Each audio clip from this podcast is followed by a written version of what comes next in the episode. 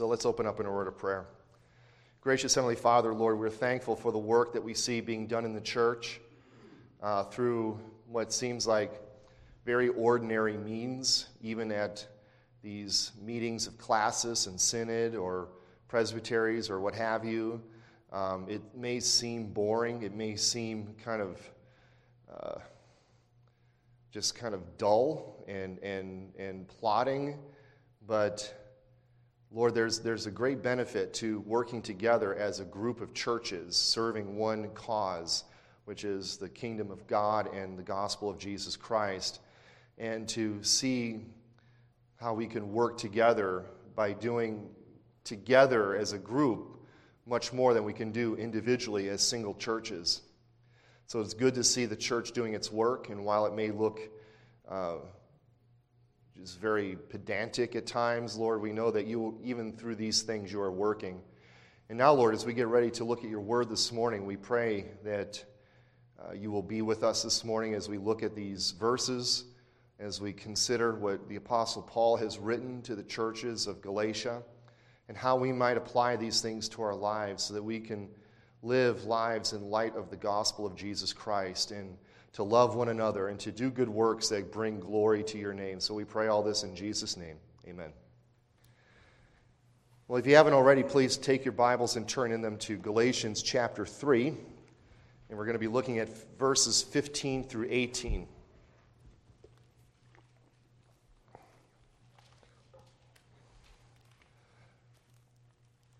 You may be wondering, why are we going through chapter 3 so so slowly. You know, I, I, was just looking at it, it's like we looked at verses 1 through 5, then 6 through 9, then 10 through 14, now 15 through 18.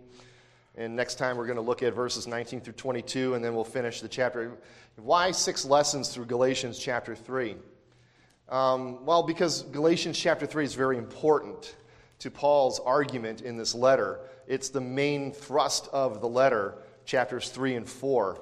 Uh, chapters 1 and 2 were kind of just leading up to it, so we kind of went through those a little more quickly.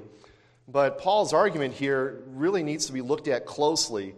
Um, so hopefully, I'm doing that and not losing the forest to focus on you know, certain trees in the forest. But hopefully, we can try to keep uh, you know, touch with the whole as we look through these smaller chunks. Uh, it would be very easy to do a larger chunk and maybe miss something. So, anyway, verses 15 through 18, Paul continues to write To give ex- a human example, brothers, even with a man made covenant, no one annuls it or adds to it once it has been ratified. Now, the promises were made to Abraham and to his offspring. It does not say, and to offsprings, referring to many but referring to one, and to your offspring, who is Christ. This is what I mean. The law, which came 430 years afterward, does not annul a covenant previously ratified by God so as to make the promise void. For if the inheritance comes by the law, it no longer comes by promise, but God gave it to Abraham by a promise. We'll stop there. So, again, just looking through Galatians, uh, Paul in chapter 3 is trying to dismantle the position that the Judaizers who had infiltrated the church there were bringing in. This idea that you are justified by works of the law, the idea that you are made righteous by works of the law. Faith, yes, but works of the law added to faith. And Paul uh, says that that is not a gospel. He says that very, uh, very clearly up front. If, there's, if you are preaching any other gospel than the one that you received, that gospel is a false gospel, and that person should be anathematized.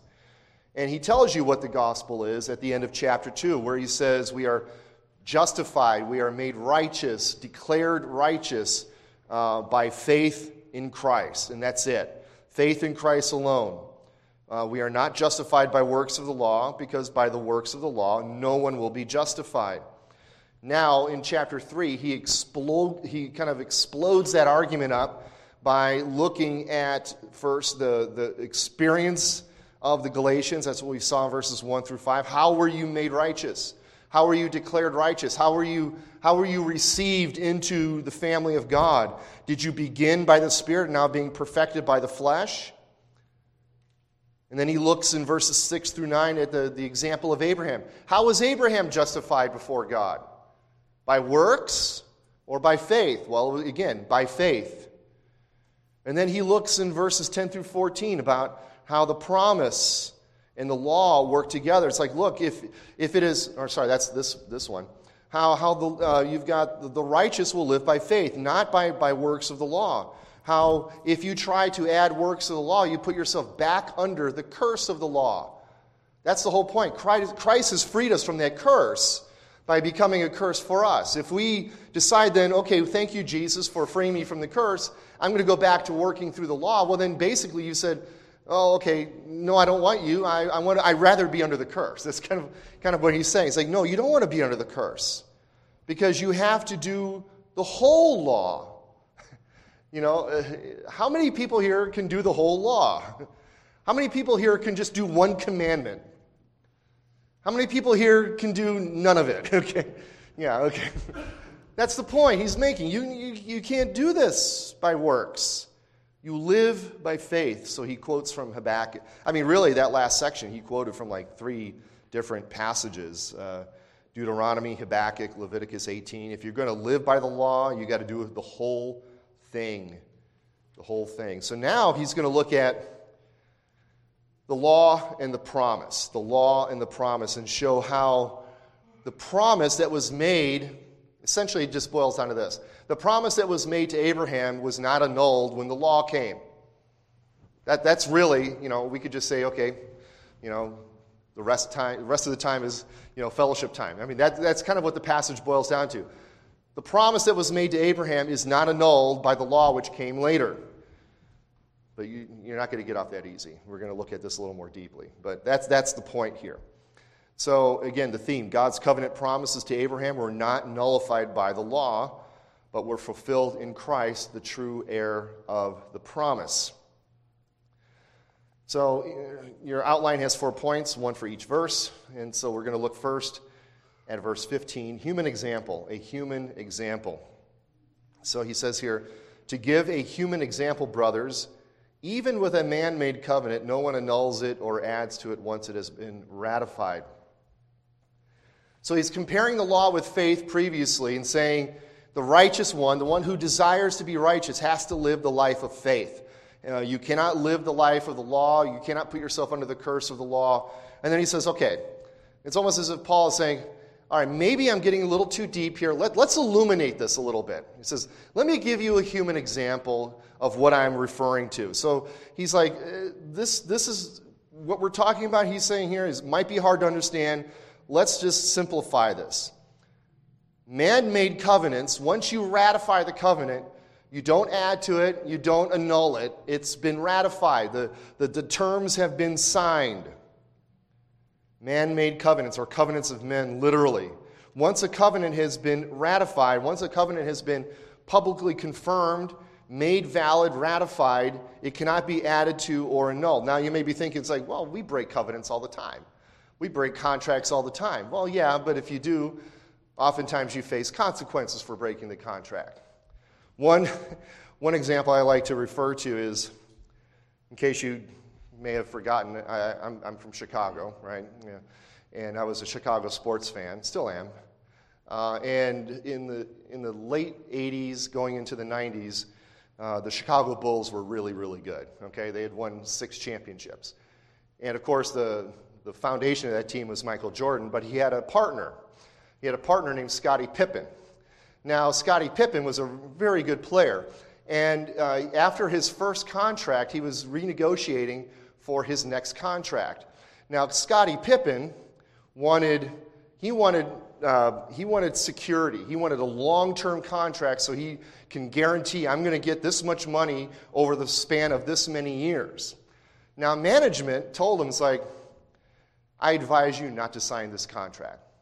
You do not want to lock yourself up for eight years at your age. What you want to do is maybe take a three or four year contract, and then in three or four years, see what the market is because the market value of your skills will be outpaced by, by the time this contract is not even half done. Pippen's like, nope, nope, I want the security. So he signs the contract against even the advice of the team management. and then as the years go by, uh, at, one point he was sort of, he was all, often considered one of the best players in the league and was sort of like the 200th highest paid player in the league or something. Know, he, the market value far outstripped the value of his contract, so he wanted to renegotiate. Now, now Jerry Reinsdorf, who was the owner of the team, said, if you sign this contract, do not come back to me. I will not renegotiate. And that was one thing Reinsdorf never did. He never renegotiated anyone's contract once it was signed.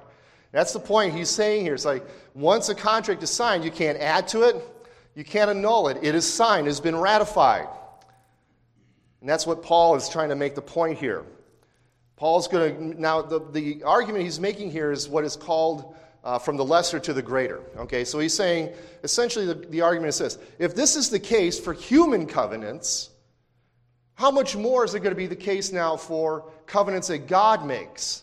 If a human covenant is sealed once it's been ratified, what do you think God's covenants are going to be? You think they're going to be any less uh, rigid? You think they're going to be any less firm or certain because God made them? No, that's the point. So the human example is man made covenants are firm once they have been ratified. You don't annul it, you can't cancel it out, you can't add to it, it is sealed. And now he's going to make the argument that how much more now is that with God's covenants? So now let's look at verse 16 with the offspring of Abraham. Now, this is an important verse, okay? It's an important verse for a lot of reasons. And uh, we're going to see Paul make some interesting uh, arguments here in verse 16. But we're going to look at the offspring of Abraham in verse 16 here, where he says, Now the promises were made to Abraham and to his offspring. It does not say, and to offsprings, referring to many, but referring to one, and to your offspring, who is Christ. So Paul now is moving on to the promises of God that he made with Abraham. Now you may be thinking, well, what promises? Well, let's turn to Genesis, please. We're going to look at a few passages in Genesis where God made some promises to Abraham. The first one is Genesis 12. All right, Genesis chapter 12. Well known passage. Uh, this is God's call of Abram um, after his family had decided they were going to go to the land of Canaan, and they got about halfway and they stopped uh, in the Fertile Crescent area of the Middle East there in um, um, Mesopotamia. God later then calls Abram and says, Leave. I want you to go to some place, and I'm going to promise to you. And Abram's like, Okay, let's go. And he packs up and he goes. And after promising him there that he's going to be a blessing, I'm going to make you great. Uh, your name will be great. You're going to be a blessing. I will bless those who bless you, curse those who curse you. And in you, all the families of the earth shall be blessed. Later on in verse 7, the Lord appeared to Abram as he, gets, as he arrives at the land of Canaan. And the Lord says to Abram, To your offspring I will give this land. So he built there an altar to the Lord who had appeared to him. Then in chapter 13, verses 14 and 15. This is where uh, Abram and Lot separate because there, there's too many flocks there. So Lot, you know, Abram's like, let's not fight. You know, we're family. Uh, there's plenty of land here to go along. Look over there. It says there's, you know, the valley, very fertile. Uh, or, you know, look over here to the land of Canaan. And Lot looks over to the valley and sees the cities and sees how wonderful the land is. And he says, I'll take that part. So he goes to, you know, ends up in Sodom and Gomorrah. And of course, Abraham ends up in the promised land. And then in verse 14, the Lord said to Abraham, sorry, Abram, after Lot had separated from him, Lift up your eyes and look from the place where you are, northward and southward and eastward and westward. For all the land that you see, I will give to you and to your offspring forever. Now flip over to chapter 17.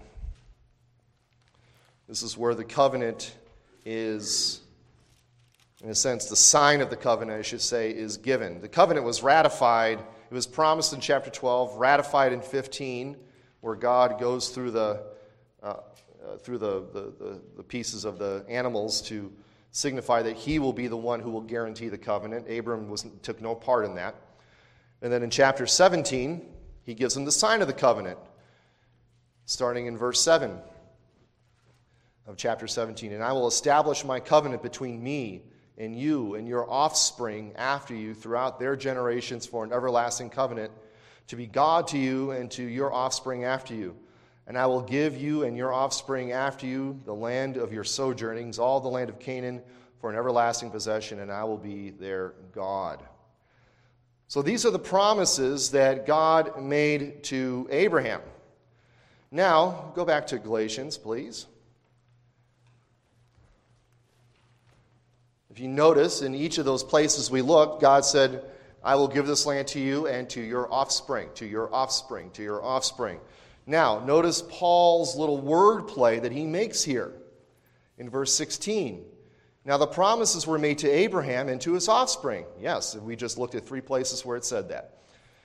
Now, Paul says here, it does not say, and to offsprings. We're like, well, what do you mean? You don't say offsprings, okay? Offspring is a word that is sort of a collective noun, okay? It has a singular form, but it can refer to many. If I say, you know, I mean, so I, I look at you guys, how many offspring did you have? You, you would say, well, we had five children. Okay. It is five, right? Yeah, okay, five. I don't know, I was, it came out and it's like I was almost certain about that. Now, you don't say we had five offsprings. we have our offspring number five, okay? Uh, the point, you know, and, and even in, in, the original language, in Greek and in Hebrew, the word has, it's the same uh, meaning. It has, so in the Greek, it's sperma, I'll just leave that there. In the Hebrew, it's zara, okay, zara. And it means offspring, um, seed. It means, you know, you don't say seeds, you say, you know, seed. It means your, your, your, the generations, the children. And again, it's a singular word that refers to a collective. Now, why is Paul making this weird little word play here? Well, he's saying here that though there's a sense where Abraham's seed or offspring, referring to many, referring to his natural descendants Isaac, Jacob, his 12 children, their sons and daughters, uh, and so on and so forth.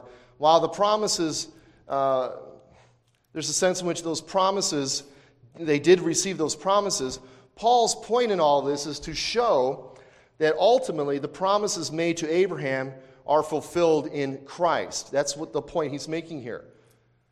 It does not say to offsprings, but to offspring, who is Christ. The point Paul is making here is ultimately, the promise is fulfilled in Christ. The promise was given to Abraham, and it's fulfilled in Christ. Now, what the Judaizers were thinking here is they wanted to keep the works of the law, but Paul is saying, no, you need to move forward. You can't go back to the old way of doing things.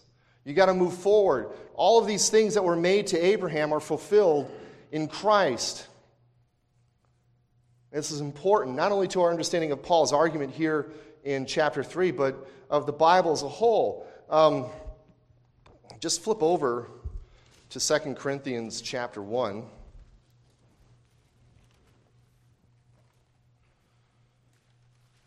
And in verse 20 of chapter 1, Paul here makes an amazing statement.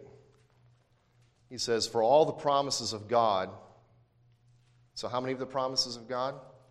All the promises of God um, find their yes in Him, that is Christ. That is why it is through Him, Christ, that we utter our Amen, so let it be, to God for His glory all of the promises of God find their yes, their fulfillment, their realization in Christ. John Owen, um, Puritan writer, uh, I want to say 17th century, says here, Christ, this commenting on this verse, Christ is the true seed of Abraham, in whom all the promises are confirmed and fulfilled He is the ultimate fulfillment of God's covenant promises. And through faith in him, believers are included in God's covenant promises and receive the blessings of salvation. So, Paul's argument here is that the promises that were made by God to Abraham are fulfilled in Christ. And then he's going to later on say, then you are recipients of these promises by the same faith that Abraham exercised is that's the point he's going to make here. So the offspring of Abraham is Christ. Yes, he had many offsprings, but the one that we're really concerned about is, is Jesus Christ, who is the ultimate offspring. And I mean, that's why, you know, Matthew begins his gospel. The genealogy of the book of Jesus Christ, son of Abraham, son of David. He connects Jesus to these two great figures in Israel's history Abraham, their forefather, and David, their great king. So, this is a story about Jesus, who is the son of Abraham. Now, Abraham had many sons, right? But who is the ultimate son of Abraham? It's Jesus Christ. Same thing with David. David had many sons, but the ultimate son of David is Jesus Christ. So now let's look at verse 17, where we see here the law does not annul the promise. So you're like, well, okay, Paul, can you can kind of summarize what you're talking about? Well, that's what he starts in verse 17. This is what I mean. So it's, you know, that's like the person who's been talking for a long time says, all right, if you hear nothing else, hear this. That's what, you know, in other words, this is what I mean. Well, what do you mean, Paul? Well, I'll tell you what I mean. The law, which came 430 years afterward, does not annul a covenant previously ratified by God so as to make the promise void. This is the point of the passage. What am I saying? That's what I'm saying. The law cannot annul the promise. Why? Because the promise was made to Abraham, and then it was, only, it was 430 years later that the law was given to Moses. Why such a gap? Well, I mean, there's various ways to explain that.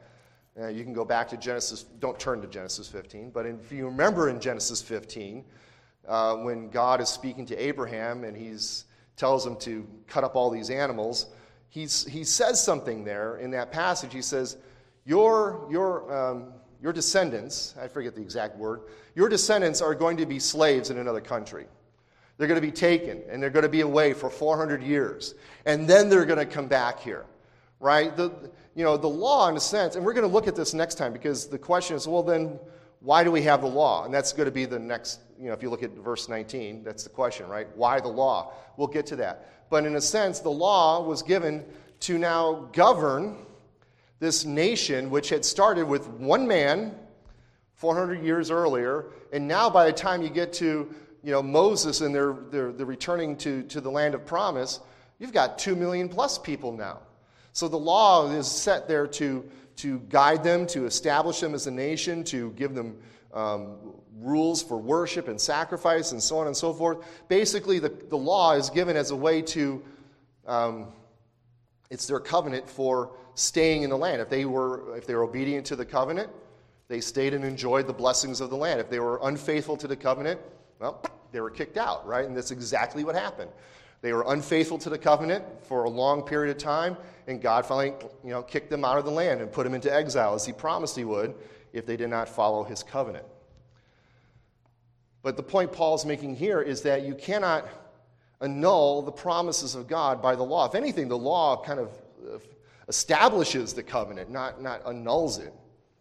And Paul's opponents were elevating this covenant above, uh, to the law, uh, the, elevating, I should say, the law above the promises made to God. That's the whole point of what they are arguing for. You need to do works of the law. Well, I mean, so what they're doing is they're taking the law and they're saying the law is more important than the promises made. You, yes, faith, but you have to do these, these things. You have to circumcise. You have to follow dietary laws. You have to do. You have to become a Jew. And Paul's like, no, no, no, no. You're elevating the law over the promise when you do that you're annulling the promise by trying to fulfill the law. You cannot do that. By going back to the law, they were annulling the promises that God made to Abraham and to his offspring, Christ, and then to all those who are in Christ through faith. So if a man made covenant is sacrosanct once it's ratified, again, going back to verse 15, how much more so than the promises of God? If God makes a promise, he's going to keep it, right? He is the ultimate promise keeper. And then you say, well, why the law? Well, like I said, we'll look at that next time. So that's, that's your enticement to come back next time. Uh, we'll look at why the law. I give you a hint. It says the law is given to be a tutor. Okay, the law is an instructor, it's a pedagogue, it's a, it's a teacher to prepare the people for Christ. But we'll get to that more in depth next time. So now finally we have here in verse 18 the law and the promise. So now Paul puts the icing on the cake, if it will, if, if it, as you ask, excuse me. Uh, he puts the icing on the cake, if you will, here in verse 18. For if the inheritance comes by the law, it is no longer it no longer comes by promise, but God gave it to Abraham by a promise. And that kind of stands to reason, right? If, if, if the law, if the promise could be earned through the law, then you don't need a promise, right? If, if, if the inheritance, I should say, comes through the law, then it's no longer by promise. It, the, the two, again, law and promise, are uh, they, they are antithetical to one another in this sense. If you can earn it, it doesn't need to be promised to you. If it's promised to you, then you don't need to earn it. It's the same thing with grace, right? If you have to do anything to earn grace, it's not grace anymore. That's the whole point. So you cannot inherit it through the law. If you did, then the promise that God made is null and void. So, in other words, if the Galatian Judaizers were correct and you are justified by works of the law, that kind of makes God a, com- a promise breaker, doesn't it? Because God said, no, you're, you're justified by, by faith. And the Judaizers saying, no, no, no, no, you're justified by works of the law. Well, then you're contradicting what God is saying if you say that. Why? Because according to the Old, the Old Testament, the inheritance came through a promise to Abraham, not through the Mosaic law. Charles Hodge also wrote a commentary on this and said of this verse The promise, therefore, was not only made to Abraham, but it was made to him and his seed, and not to him and his seed through the law, but through faith. Hence, those who believe, whether Jews or Gentiles, are the true children of Abraham and inherit the blessing which was promised to him. And another commentary wrote on this verse the promise to Abraham and to his seed that he would inherit the earth and that through them many nations would be blessed cannot see fulfillment through the ethnically and nationally specific Mosaic law. The Mosaic law was tied to the land of Canaan, but you know, Paul makes an interesting um, comment in Romans 4.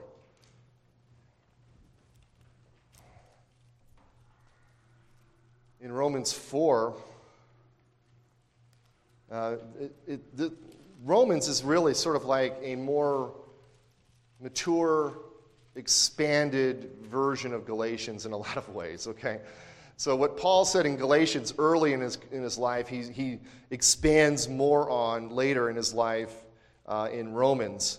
And in Romans chapter 4, he's, he's doing the same thing here, where he's trying to, to explain to the Roman church uh, not the Roman Catholic Church, but the Church of Christ in Rome there that he, to whom he's writing, uh, how this justification through faith worked in the life of Abraham. And in verse 13, he says, The promise to Abraham and to his offspring, it's very same wording we're looking at in Galatians 3, that he would be heir of the world, did not come through the law, but through the righteousness of faith. For if, it, uh, for if it is the adherents of the law who are to be heirs, faith is null and the promise is void. For the law brings wrath, but where there is no law, there is no transgression. Now, I just mentioned this interestingly because, you know, the promise to Abraham was to the land of Canaan, but Paul here is saying that the promise that Abraham would be heir of the world, that is fulfilled in Christ, because Christ comes and we will inherit, in a, in a sense, uh, the world. So the promises of God here are guaranteed. God cannot lie. He is the ultimate promise keeper. That's what the writer of Hebrews says in chapter 6 of Hebrews. in verse 13 through 19. For when God made a promise to Abraham, since he had no one greater by whom to swear, he swore by himself, saying, Surely I will bless you and multiply you. And thus Abraham, having patiently waited, obtained the promise. For people swear by something greater than themselves, and in all their disputes, an oath is final for confirmation.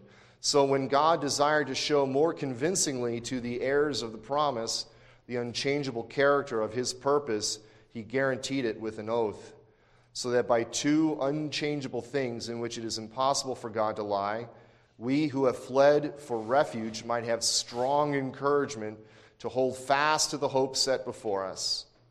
We have this as a sure and steadfast anchor of the soul, a hope that enters into the inner place behind the curtain, where Jesus is gone as a forerunner on our behalf, having become a high priest forever after the order of Melchizedek. But Again, God promises. God cannot lie. God cannot break his promises. He is the ultimate promise keeper. So, as we wrap this up, here Paul again is just continuing to hammer the foundation of this argument that the Judaizers have been putting forth, who wanted to add works of the law to faith in Christ. The law has a purpose, but it is not a means of justification or sanctification. We looked at this in previous lessons. What does the law do? The law tells you what sin is. Can the law justify you? No. Can the law sanctify you? No, because you cannot you don't have the power to do the law and and you are you you have no capa- uh, capacity to be perfectly obedient to the law. All the law does is show you where you fall short. Now, we are in a sense justified by works. It's just not our works. It's through the works of Christ, who did perfectly keep the law, and who then gives us that righteousness through faith. So the law has a purpose, but it is not a means of justification or sanctification, nor is it a way to earn the inheritance. And this should be a reminder, I think, for all of us or anyone who try to add works to any part of our salvation. Well, why would we do that? Well, because we're kind of wired for works, right? Uh, that, that's our natural bent, is to try to do something. Um, you know, try doing someone a favor. you know, when, when, when you go out to supper with a couple of people, you know, try, try to pay the bill. Okay, that, that's you always have that fight over trying to pay the bill. And then, you know, you say, well, I'll get it next time. Why? Because you cannot, no one wants to feel like they're in debt to somebody. So um, we, we are wired for works. Um, and it's very tempting for us to feel like we need to do something, to earn something. It's like, you know, this, this whole idea of, of just faith, it just doesn't seem like it's enough. Um, but the promises of God are fulfilled in Christ and are received by faith. You cannot, you cannot earn them, you can't work for them, you can't do anything else. Uh, if we try to earn anything through works of the law, we not only place ourselves under the curse of the law, but we also then make the promise null and void. That's the whole point. If you're, if you're going to earn it, then you're, you're basically saying, I don't need it by faith.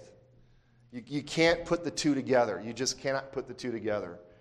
It's either all of faith or none of it's by faith. And if it's not by faith, then it's by works. And if it's by works, well, then we're all in trouble, right? Now, Paul will later say in chapter 5, right? Um, probably my favorite verse in all, all of the book in chapter 5, verse 1, where he says, For freedom Christ has set us free. Stand firm, therefore, and do not submit again to a yoke of slavery. So, if I had anything to kind of leave you with, it would be this don't let anyone rob you of the freedom that you have in Christ, freedom from the curse of the law. Paul will say in Romans 8, verse 1, right? You are, there's therefore now no more condemnation for those who are in Christ. The law has been satisfied for us.